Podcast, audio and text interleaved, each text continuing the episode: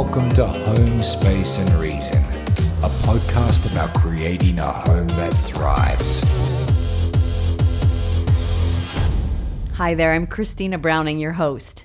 If you feel like your household frustrations are stealing away your life hour by hour, I discuss home functionality, aesthetics, and automation with a bit of history and psychology. So, this isn't your typical house podcast.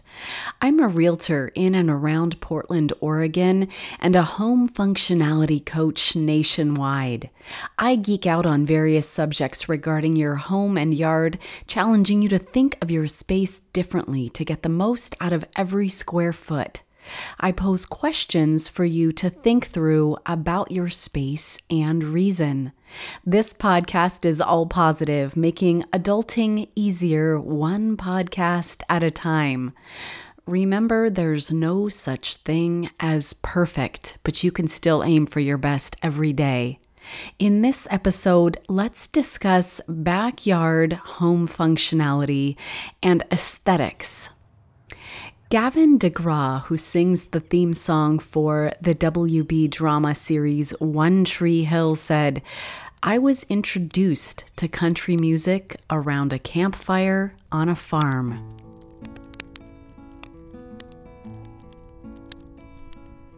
There are few things in life as nostalgic as sitting around an open fire on a crisp, starry night, sharing stories, watching smoke rise, passing a ukulele around, and listening to the crackle of the wood ablaze. You might recall episode 13 called Creating Spaces for Gathering and Connection. I shared that a fire pit is one of those things that draw people in, no matter their age, to sit and talk, reminisce, and let their guard down. I'm a fan of biographies. I read a story about a guy whose life changed course that I thought you might enjoy too. Mike Bertelsen grew up in a small town in the high desert of the American West. The outdoors was a huge part of his life horses, hunting, fishing, all of it. As a kid, he was a firebug. You probably know a kid like him who just can't stop poking fires with a stick. Fascinated with matches and anything that burns on the 4th of July. Well, Mike worked as a fly fishing guide in Jackson, Wyoming, but not having enough money for gas and fishing got old, and so he went to law school. After the bar exam, he moved to the East Coast and eventually got the chance to work on the staff of a congressman from Arizona. He then worked as the counsel for Banking, Housing, and Urban Affairs Committee in the U.S. House of Representatives. A few stressful years and an ulcer later, he eventually became a lobbyist representing the mutual fund industry. Still, he never lost the quiet calling and passion for the outdoors. Entertaining was a big part of his personal life. Get this, he was living on property that had been part of Mount Vernon, the home of George Washington, and he got to roam the estate. This is deep history, especially for the United States, because in 1754, George Washington began residing at Mount Vernon, a 3,000 acre estate and a house that likely approximated 3,500 square feet. By his death, Washington's Mount Vernon consisted of about 7,600 acres and an almost 11,000 square foot mansion when I first moved to DC, I'd never been east of Denver, and I spent the first two years in the heart of the city without a car and stuff. But so when I finally got to the point where I had a car and then had a wife, we I tried to find a place that was as natural as I could find, and immediately south of Washington, D.C. I don't know if you've ever been there or not, but there's actually a national park called the George Washington Parkway that runs for eight miles along the bank of the Potomac River. And it runs from Old Town Alexandria to the mansion, to the estate. Just before we well, a few years before we moved there, the Ladies Association of Mount Vernon that has plenary control of the estate and everything that happens there. And they sold off a little piece of property to pay for a complete renovation of the mansion.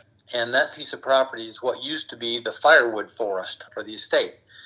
And there were some houses that were built down in there. I mean, there was no overhead lines, no nighttime lighting. It's just a really cool, natural, wonderful place. And we were lucky enough to buy a house there. And I would walk over onto the grounds three, four times a week just because it's so cool. And then I was taking my kids there and et cetera, et cetera. And so they had a thing called Colonial Christmas. And Colonial Christmas is a very, very much different thing than commercial Christmas that we know now but they had a couple of little braziers that were hanging on tripods that were designed to help people feel warm and fuzzy, but mostly warm because it can get bitterly cold there in the winter. And uh, my wife looked at one of them and said, You know, we should have one of these. And I thought, Man, you know what? We totally should have one of those because I love fire. And I started thinking, Yeah, but it needs a grill, needs to come apart ever the outdoorsman, he decided to create a fire feature that would draw people together in that same intimate and personal environment of a campfire, but without the blackened rocks, half burnt logs, and dirt. It had to be beautiful enough to entertain at the very highest levels of sophistication, senators and the like, but still feel comfortable and informal needs to be big enough to cook on. And you just started thinking of all the elements that I would like to have. That was the genesis of the Cowboy Cauldron. So we came up with a design that accomplished all of these things, and the Cowboy Cauldron was born. The original one was really crude. So it was made for me by a mining equipment repairman who lived out in Virginia. And he just cobbled it together out of scrap pieces of steel once I started burning it, and at the time I was I was the lobbyist for the mutual fund industry, so I was entertaining for a living and entertaining at a fairly high level. In the political world, as you probably know or certainly intuit, there's your, your personal life and your public life, and they're very carefully bifurcated. The people on one side don't participate in the other side much, etc around a cauldron, those defenses drop, and it became quite a feature of the political world that I was working in. People dubbed themselves the Cauldron Society, sort of like what happens in Vegas stays in Vegas, sort of an ethos. But then it turned out that the Cauldron Society has erupted sua sponte on its own without any coaching from me all over the country. For some reason, it just seems like a name that people choose for themselves, which I think is pretty cool.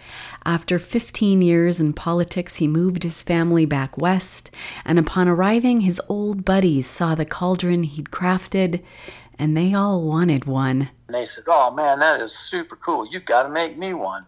To which I said, No way.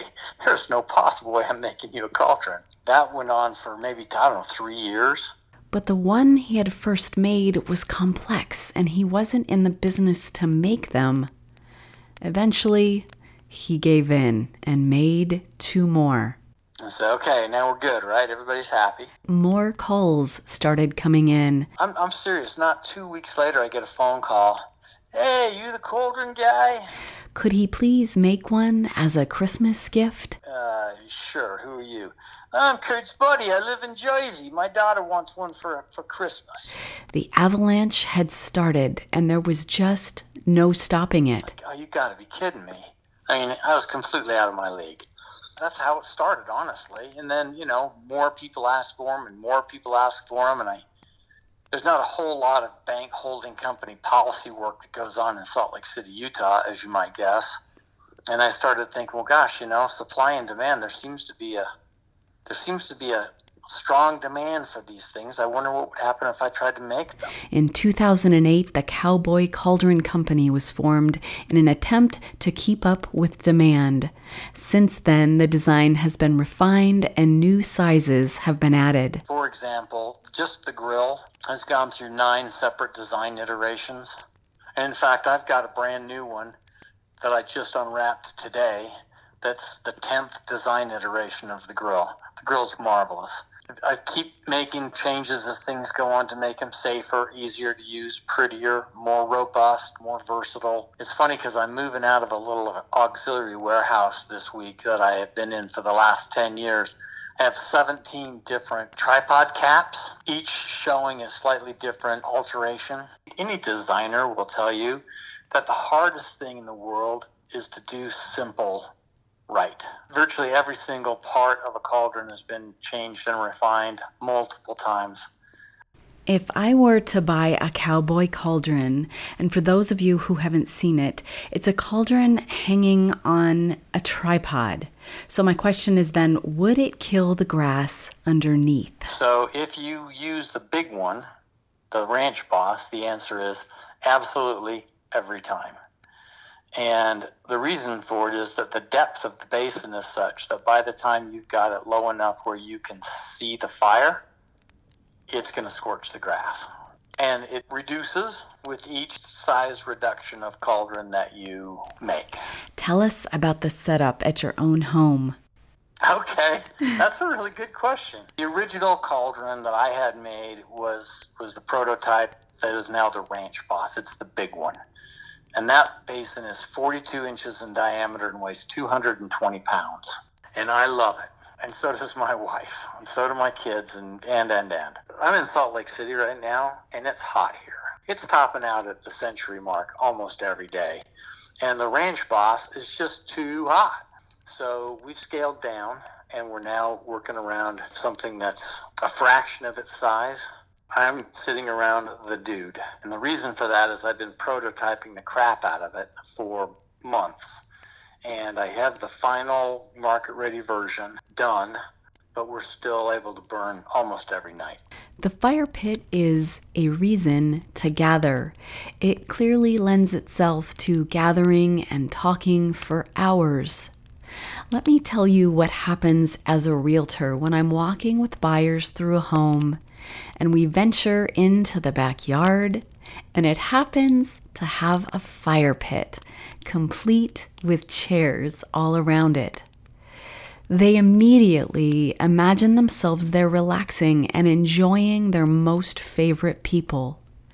The process of envisioning yourself living there is the first step in a buyer thinking of making an offer.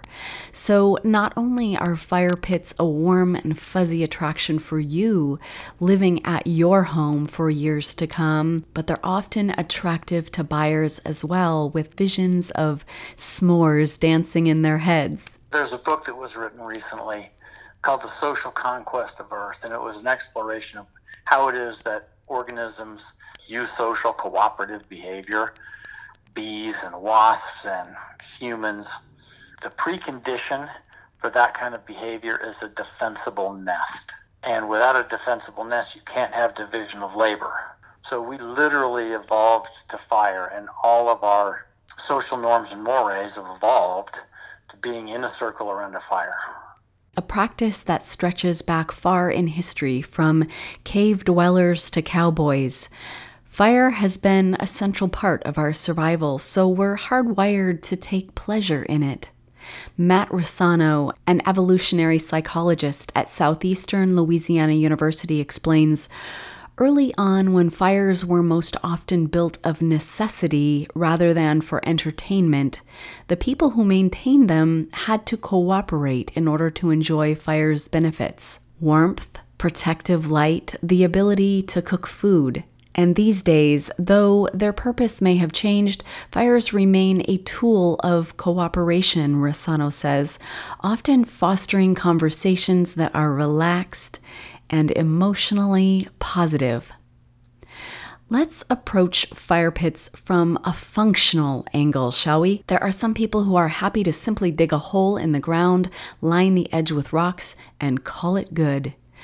But since this podcast truly deep dives into giving every space a reason, I wanted to discuss it at the next level. What are the types of gatherings I might have around my fire? Will we cook? How many people would be coming to the fire pit on a regular basis? If your sister lives just next door and they have four kids, You best be thinking about how many chairs you'll want and how big that circumference will need to be. Likewise, the fire pit itself will need to be proportionately large. The seating will need to be taken into consideration because Adirondacks, for example, have a wider footprint usually than a lawn chair, let's say. So let's talk about chairs. The seating that you want around any cowboy cauldron are lightweight upright chairs. And they can be as expensive as you wish to pay for or as cheap as those stackable nylon ones you get from a hardware store. The reason why is that when the cauldron burns, everybody is there. There's always somebody coming with more drinks or somebody going to get appetizers or you know, one person scooches right up to get their feet underneath the cauldron to get them warm and then scooches back again. And so you want to have maximum flexibility. So, for example, there are 14 chairs on our patio. And when nobody's here, there are 12 chairs around a big table and two chairs sitting at the cauldron. And anytime we burn, and that's the nomenclature, hey, Mike's burning, Kurt's burning. Everybody knows exactly what that means. So whenever somebody's burning, when we burn, the next morning when I go out to mop up, there will be 11 chairs around the cauldron. So figuring out your optimal seating first, both in head count and in what kind of chairs will be used is a great place to start and then work backwards. The Cowboy Cauldron, for example, currently offers several sizes which can accommodate the small backyards all the way up to a massive ranch in the Smoky Mountains. When you are looking for a cauldron and trying to size the one that's right for your lifestyle or your space, the salient issue isn't really the chair distance because the chair distance will vary as the fire and the weather and every other factor that goes on during the course of an evening evolves. But what you need is the footprint, which is where the three legs touch the ground. And then the important thing to remember as you do that so, if, for example, you went out and I said the footprint of Model X is six feet point to point. If you went out and put three beer cans on the ground to mark out that space, you'd think, oh my God, that's huge. But it's not a hard sided monolith that rises to the sky, and most of the space that's inside that footprint I call negative space, meaning that it's available for use.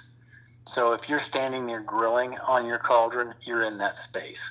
If you're sitting there with your feet underneath the basin, you're in that space. The other factor is where the legs touch the ground. I say mentally or literally draw a circle of about 18 inches and think about that as walk around space. You never want to have a sharp corner that's got less than 30 inches around it. Your brain tells you that it's not comfortable. So that's the salient diameter. So if you think about the cauldron footprint, think of it as an equilateral triangle, but that has concave sides that curve inwards toward the center. And then with a little ball at the end of each triangle point. And that gives you the functional utility of a cauldron. And if you've got a cauldron you're the host. And it doesn't matter if it's your party or not. Um, whoever's whoever's in charge of the fire is the de facto boss. But the cauldron the cauldron isn't meant to be a place to dispose of yard debris, although that's one of my favorite things to do with it. It's designed to be the center of an outdoor experience. They're featured as guest amenities even at resorts and vineyards alike. Tell me about the Four Seasons Resort at Kona. There was a guy, uh, the chef named Massimo Falsini. As, and as you might guess, he's a he's an Italian guy, and he's just movie star handsome, big strapping, six two, six three dude, very dynamic. And he bought it because he would lead people out on out into the reef for spearfishing and he said i can't bring people out of the water and have them sit around in the sand or on a gas grill so they bring their freshly caught fish right up out of the water and throw them onto a cowboy cauldron and that's cool Plan your fire pit at least 10 feet from your house and anything else flammable like sheds or decks or swing sets but they're also super versatile. So it's a fabulous grill. They're wonderful as a smoker. You can put a fire underneath a cauldron and use it as cauldron and break the steak crawdad boil record or make soup or deep fried chicken or whatever. And that's really great because it allows people to get super creative about what kind of event they want to to do without having to reinvest in any more stuff. And they're super easy to store. The legs come apart, especially with the new unit, the dude. The legs are segmented, so they break down to three feet long. And so even if you live in a condo and the only storage you've got is your little storage closet that's down in the parking lot, you can tuck it away and it doesn't take up any space at all. Mostly, you'll want an open air space so nothing above catches on fire from hot air rising and sparks from the fire. Did you know there are fire pits that produce less smoke? Yes, some are designed just for this and can be especially helpful if you live in a more dense area with neighboring windows and doors just a stone's throw away. They might appreciate less smoke blowing through their windows on a summer's night. Whereas the cowboy cauldron exudes heritage and timelessness, the Breeo fire pit Breeo, spelled B R E E O, out of Lancaster, Pennsylvania, has a modern and more linear feel. The X Series fire pits uses patent pending X airflow technology that creates much better primary air at the bottom of the fire pit. They found that by raising the air vents at the bottom of the fire pit, they were able to keep oxygen coming in even after a lot of ash had built up. They also offer a Fire Master package, complete with custom cooking gear and even a sexy stainless lid. Of course, I'll include a link on our Facebook group page of all the fire pits that I discussed today and then some. Pyramid fire pits and Stahl S T A H L, are both out of Portland, Oregon, and both have a steel plate design that slides together to create angular designs. Both companies offer a gas option ideal for those who might have HOA restrictions or just prefer the simplicity of a gas fire pit. Both also offer a portable option that you can take with you to the beach or wherever you may roam. And now for the questions to ask yourself about your backyard space and your reason. Question number one Do I want to cook over my fire pit? If you do, what do you envision cooking? A pot of chili or steaks? Your answer will help you decide what kind of fire pit you want because some lend themselves to grilling more, whereas others come with hanging pots specifically for slow cooking stews and whatever your heart desires. Question number two Do I have space in the ground for the fire pit to occupy? Or would I rather have a style that hovers over the ground that can be moved in for the winter or moved to another location, say if you sell your house? I asked Mike about this as it pertains to the cowboy cauldron. Which is why the, the dude is so nice because it allows people to take their cauldrons with them. You can't believe how many people own more than one cauldron. Question number three Will there be young children around when I use the fire pit? If you know there will be kids around, it's best to go with one of the more child friendly designs. There are some models that pose less of a threat to little ones. Question number four Do I want my fire pit to be wood burning or gas? And do I want it to be portable? I think the, the furthest distance, we've sent quite a few to Japan. We've sent a couple of dozen into Europe, a bunch to the Caribbean. The Prince of Qatar owns nine of them. We sent a big bunch to him. Uh, so they go all over the world. One of the things that I'm most happy about the cauldron, I get photographs and phone calls, texts all the time from people. Oh, we love our cauldron. Look what we did with it. Here are my kids. On three different occasions, I've had men buy a cauldron for themselves for their 80th birthday gift to themselves. I can't think of a higher compliment. I really can't. It's so satisfying. Here's a great recommendation save your cardboard egg cartons and stash them in a bin to use as fire starters. They burn longer than newspaper, allow air to move through more easily, and don't make as much floating ash. What good would an episode about fire pits be if I didn't touch on the topic of s'mores? I want to introduce a couple alternate takes on the concept and tell you that roasted marshmallows are divine between two molasses cookies. I have several other recipes listed on a blog post on my website that I'll list here for you to visit and peruse. I mean, dark chocolate and cinnamon? How about a sprinkle of cayenne pepper to offset the sweet? So many glorious options to be had. An episode that goes hand in hand with this one is episode 25, all about creating great outdoor spaces. So if you haven't listened to that yet, certainly check it out. This episode even includes a list of 35 ideas for your outdoor spaces, too. What do you aspire to become? Envision your best life. What does that look like? Episode 5 is all about spaces that don't get used. Take the space in your home that gets used the least and see how you can re envision it to support the daydream that you have for yourself. If you happen to know someone in the market to buy or sell in the Oregon City or Portland, Oregon area, kindly send them my way. The finest compliment I could ever receive is the confidence of your referral. Did you know you can hire me no matter where you live? Yes, if you'd like to hire me as your home coach, reach out to me through social media or my website, spaceandreason.com. Simply click on the link Imagine and you'll find choices there. Thanks for sitting in on this conversation about creating a home that thrives. Before you go, write a review because it lets others know that this is a podcast worth listening to. Have a great day.